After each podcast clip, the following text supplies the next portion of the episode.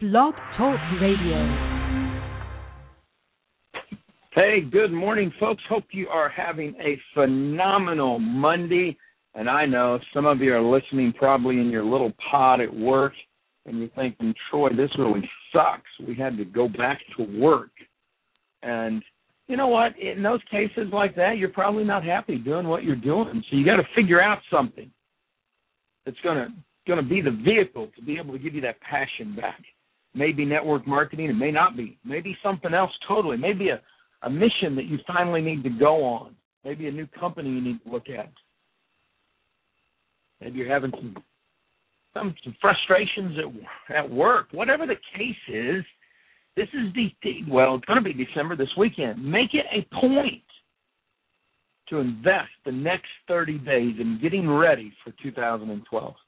I was on the phone with a good friend of mine, a consultant in the industry this morning, getting up and saying, Troy, I've got a full busy day. I want to get back with you later this afternoon. Accountability, focus in, tell you what's going on. That's what leaders do. This is that time period. This is exciting. Hope you all had a great Thanksgiving. I know we did. It was wonderful. Today, chapter 14, we are winding down this series of Dave Ramsey's coming out of his book, EntreLeadership may very well be the greatest book that I've seen him write, and I've got every book that he's ever written. 20 years of practical business wisdom in the trenches. Show me the money. Compensation plans that fire up people. Now, I've never been driven by money.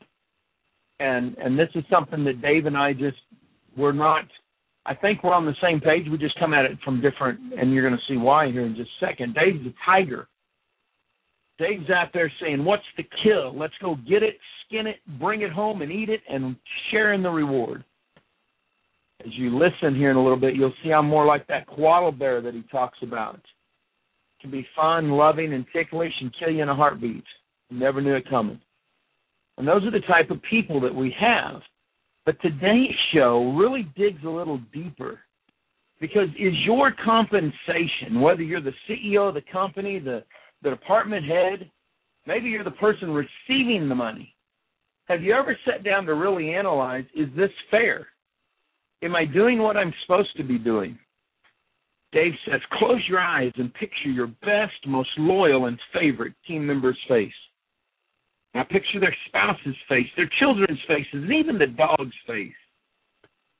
In your mind, walk in their shoes as they come to work for you or with you, depending on the situation, each day. As they are passionate about helping you win. If that person's been with you for a decade, is an integral part of your success, they're virtual partners of yours. Are they compensated? Like a valued partner or like a unit of production that can be tossed to the curb like last week's garbage. Now, this is important. Harsh? Absolutely. See, if you're the CEO, the founder, the executive of a company, I don't care what company it is, then it's your responsibility to get those folks that work for you compensated correctly. And see, if we take this to the to the lowest common denominator of the golden rule, they should be compensated as you want to be compensated. They should be compensated based on the energy and the effort, based on their their value to the system. I'm not talking about somebody that may not be, you know, smart enough to be in your programming department, so you've got them as a secretary. They're they're just as valuable, just different areas. I'm talking about those people that show up, do more than they should. You know, it's I I've been this way most of my life, I think.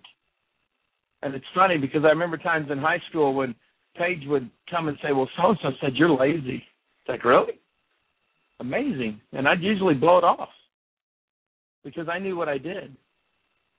When I went into the Marine Corps, one of the things I was proud of and still am today is all my meritorious mass, my meritorious promotions for going beyond the call of duty.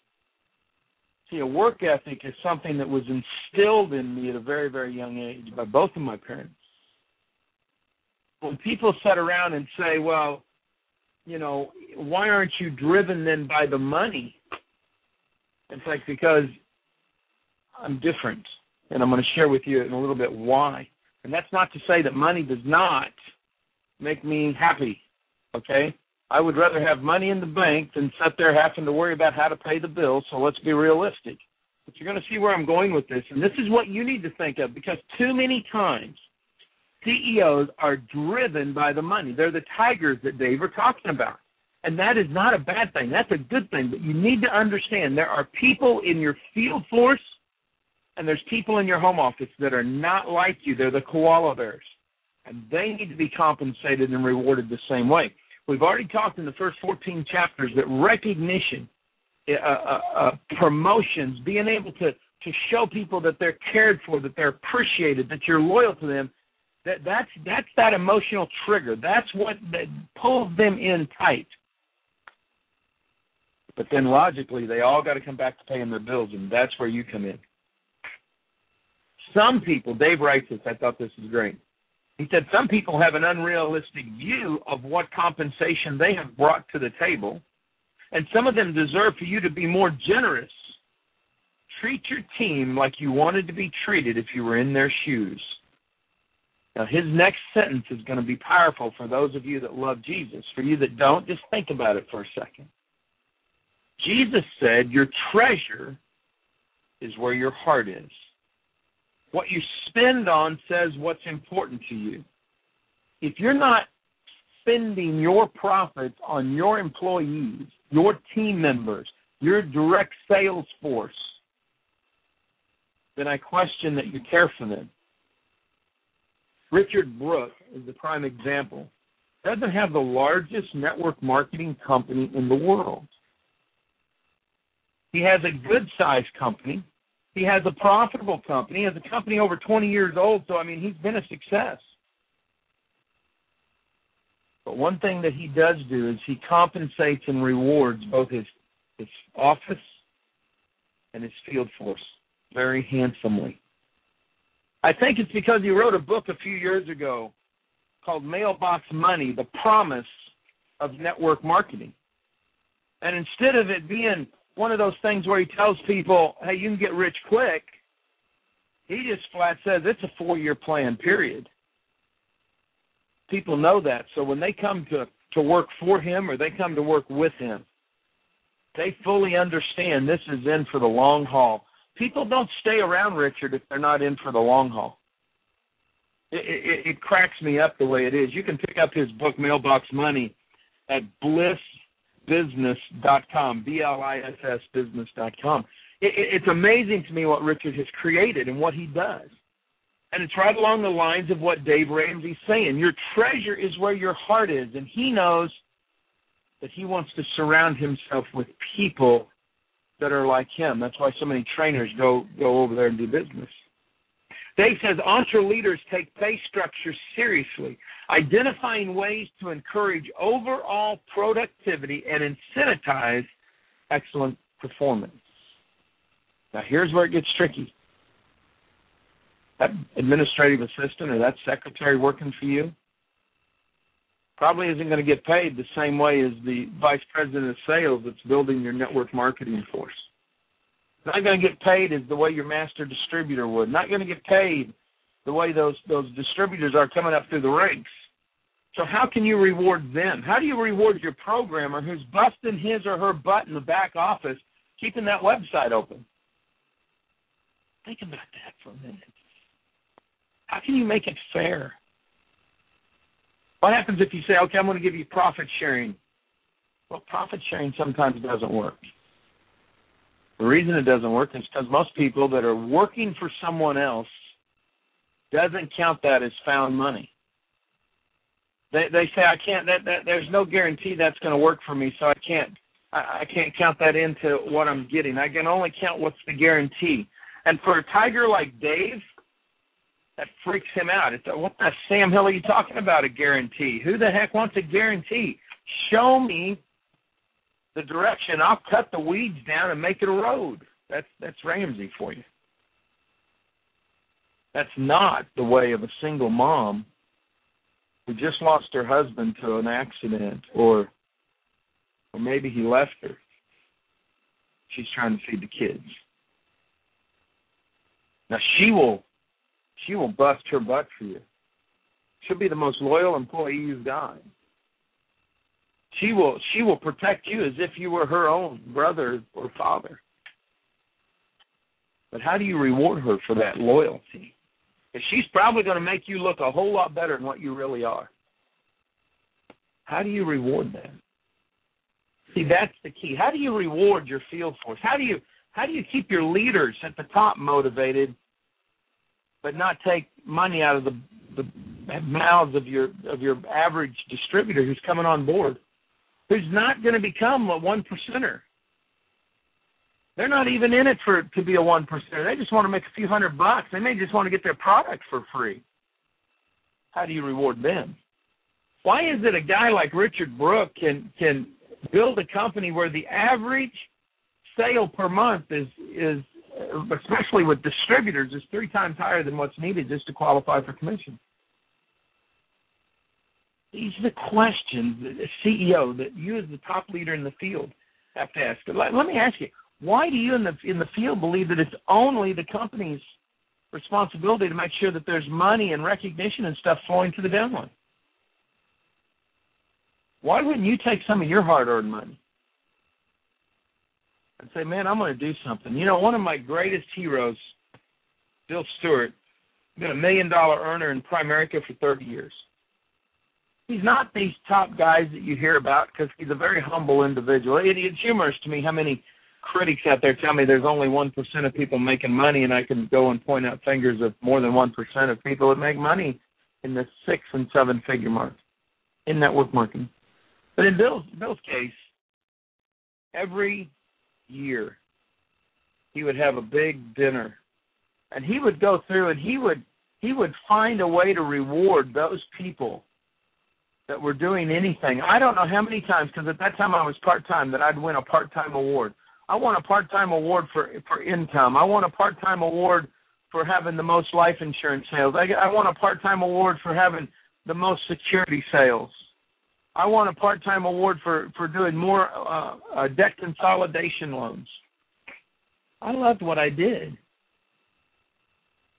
I never won a reward for being the number one part-time recruiter, but I knew how to go out there and serve people.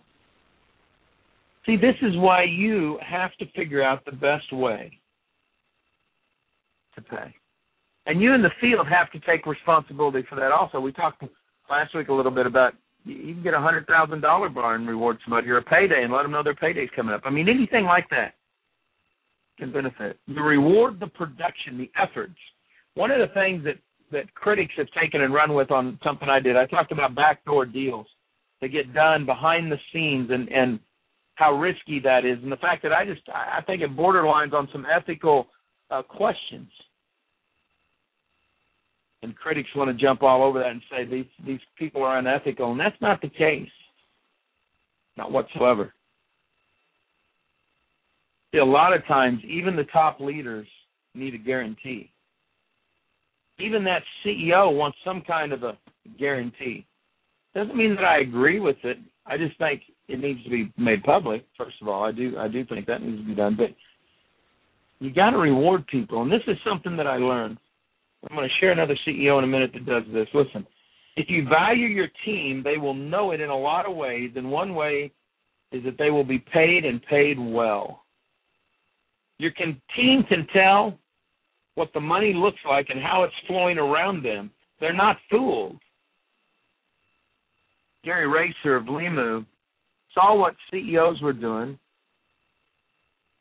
Like like me, he realized there's not enough talent at the top and way too many companies, so people are cutting checks. Some people who are just coming up in the ranks are taking those checks, and Gary didn't want to do that. So Gary Raser of the Limu company came up with a plan and said, you know what I can do though?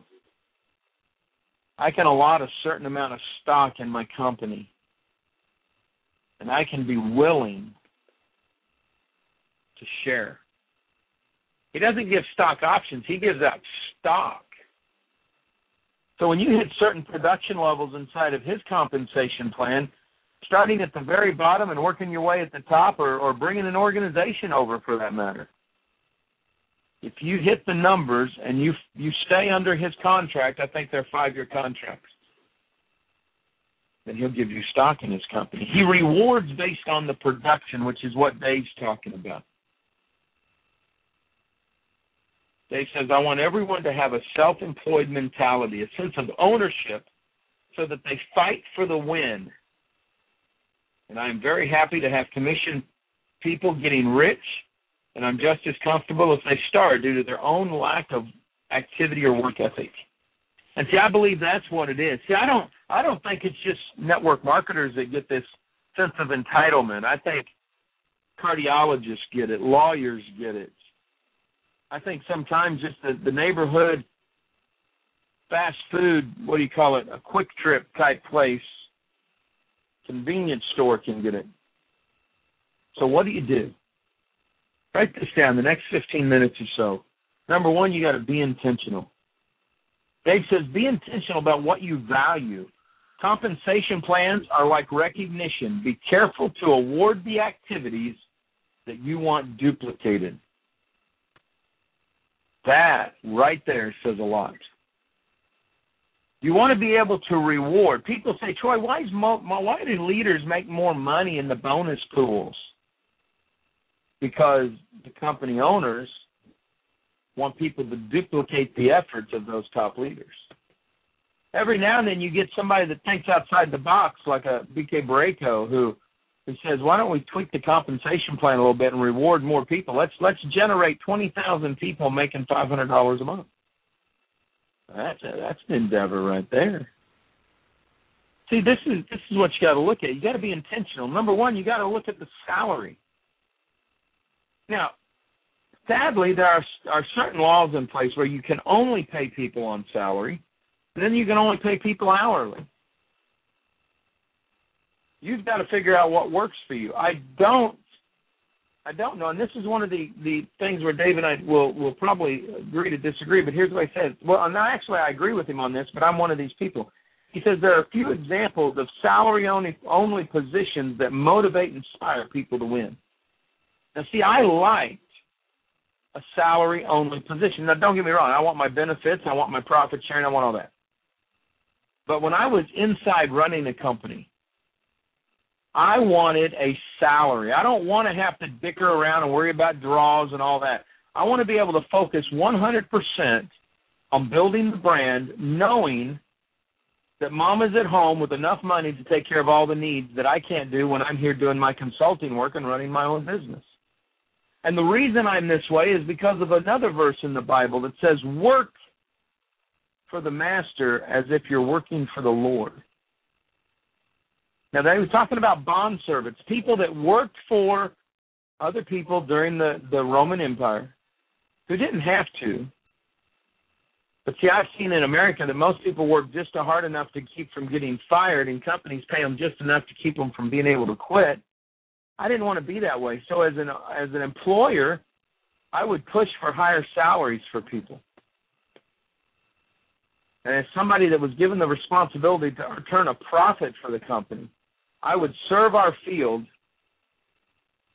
and I would serve the company as I serve my Lord. I screw that one up all the time too, but it's where your heart's at. See, if you're somebody that's that's a koala bear like me, you're going to say, "I want that salary. I want to know that that base is there, and I don't have to worry about going out there and hustling to make the sale. I'm going to go out there and I'm going to build rock solid relationships, and we're going to close the deal. It took me six months to close the deal this year, but when that deal was closed, it was phenomenal. Had it been with a company, they would have made millions of dollars. So that's the name of the game. Profit sharing is a great one, but you got to be cautious with profit sharing, and and Dave shares this. And this is an interesting story. And if you're a CEO, I want you to listen up on this because this is important. I also want you to realize that if you're a if you're a CEO and you're trying to build profit sharing into your compensation plan for your field force, they probably feel the same way. So listen to this. Dave goes, when we first started sharing our profits, we thought everyone would be thrilled. Cash was tight, so we set aside some of the profits for the team quarterly and called it a quarterly bonus. There were several problems with this method that we missed. Many years ago, we started uncovering how inefficient, ineffective this bonus system was when one of my VP's most awesome assistants turned in her two week notice. She was a great assistant, so my VP asked her why she was leaving. And she replied that another company was paying her more. Really? Her new employer was paying her thirty-eight thousand. We were paying her thirty-five thousand, and her quarterly bonus was seven thousand. The year before, she had taken home a total of forty-two thousand dollars. She was taking a pay cut. When asked why she didn't take into consideration the seven thousand, her response was she couldn't count the money since it wasn't guaranteed. See, a lot of times your field leaders might leave, or your CEO, or, or your CEO, or CFO, or anybody else in the company might leave.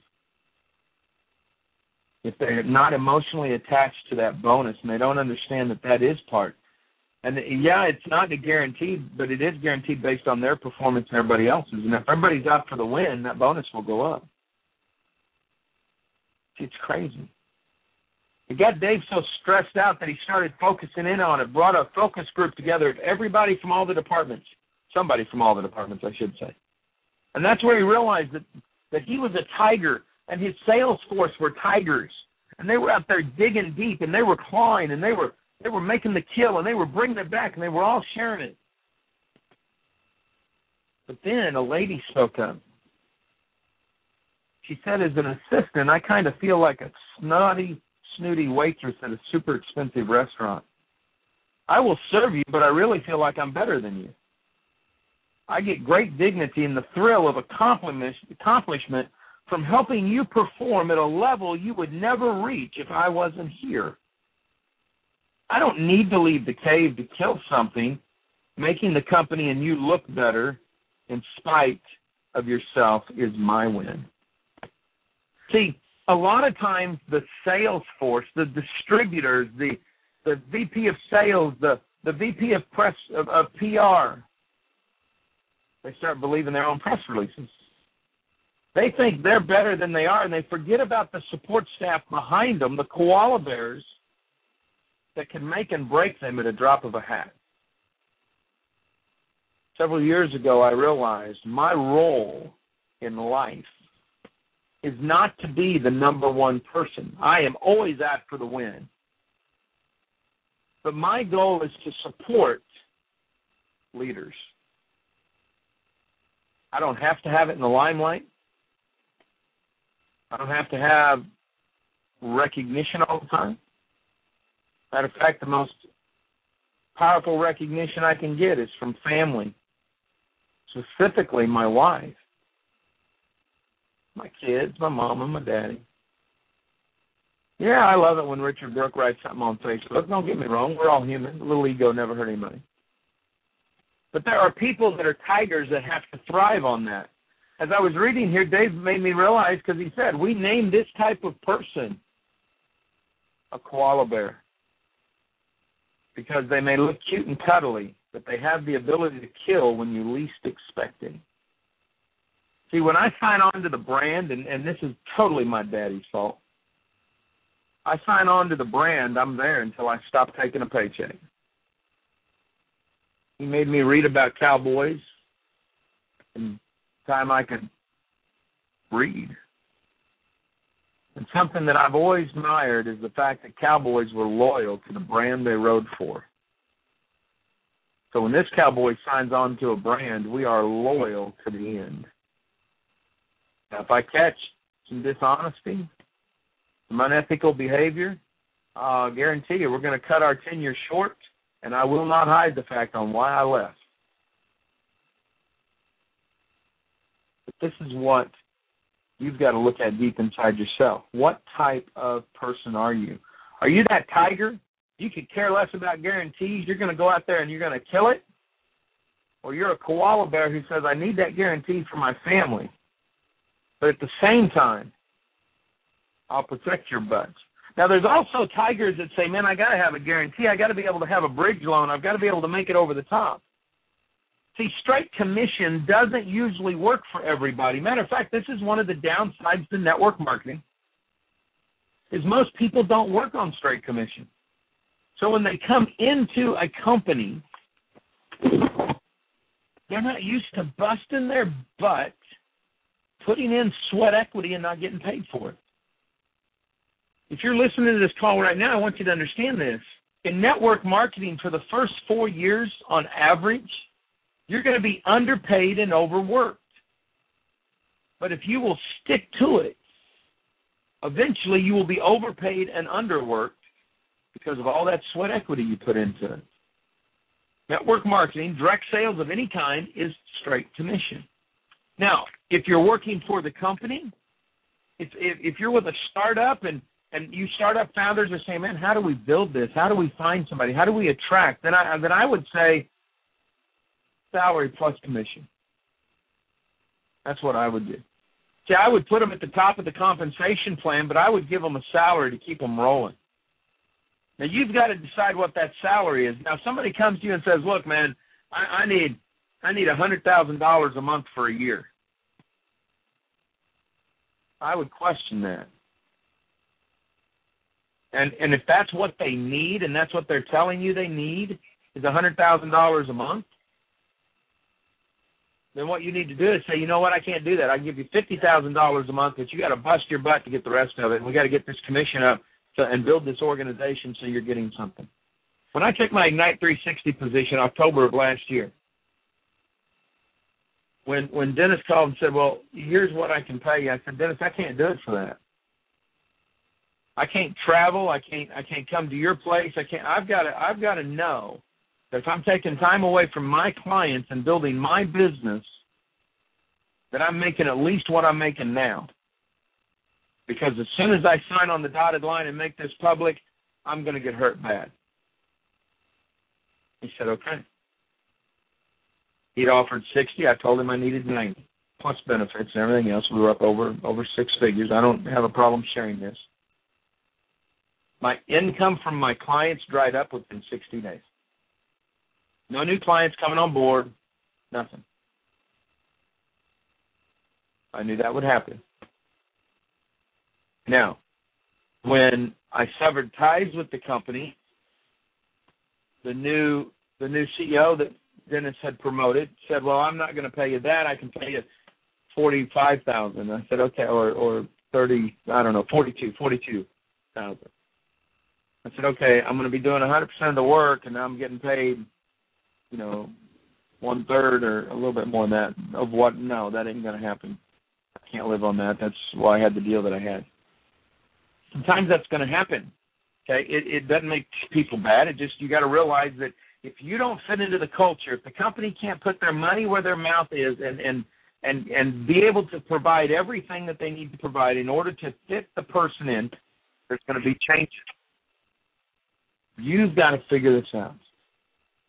Now, one thing that I'm going to tell you, all leadership, if you want those people inside, especially your your executives inside the company, to help you build your company out, if you want those administrative assistants and those tech support people and those customer service people, then you need to do two things. You need to put them into a really good, solid profit and loss bonus system. And you need to make sure they're vested. You can give them some benefits too, but don't don't worry about traditional benefits. Do what Dave does. Dave says, I want these people to feel like entrepreneurs. So maybe you don't pay 100% for their medical. Maybe you pay 75%. Maybe you work a deal with local vendors to get them free food. They should all have free products from your company. I'll tell you that right now. Make it happen.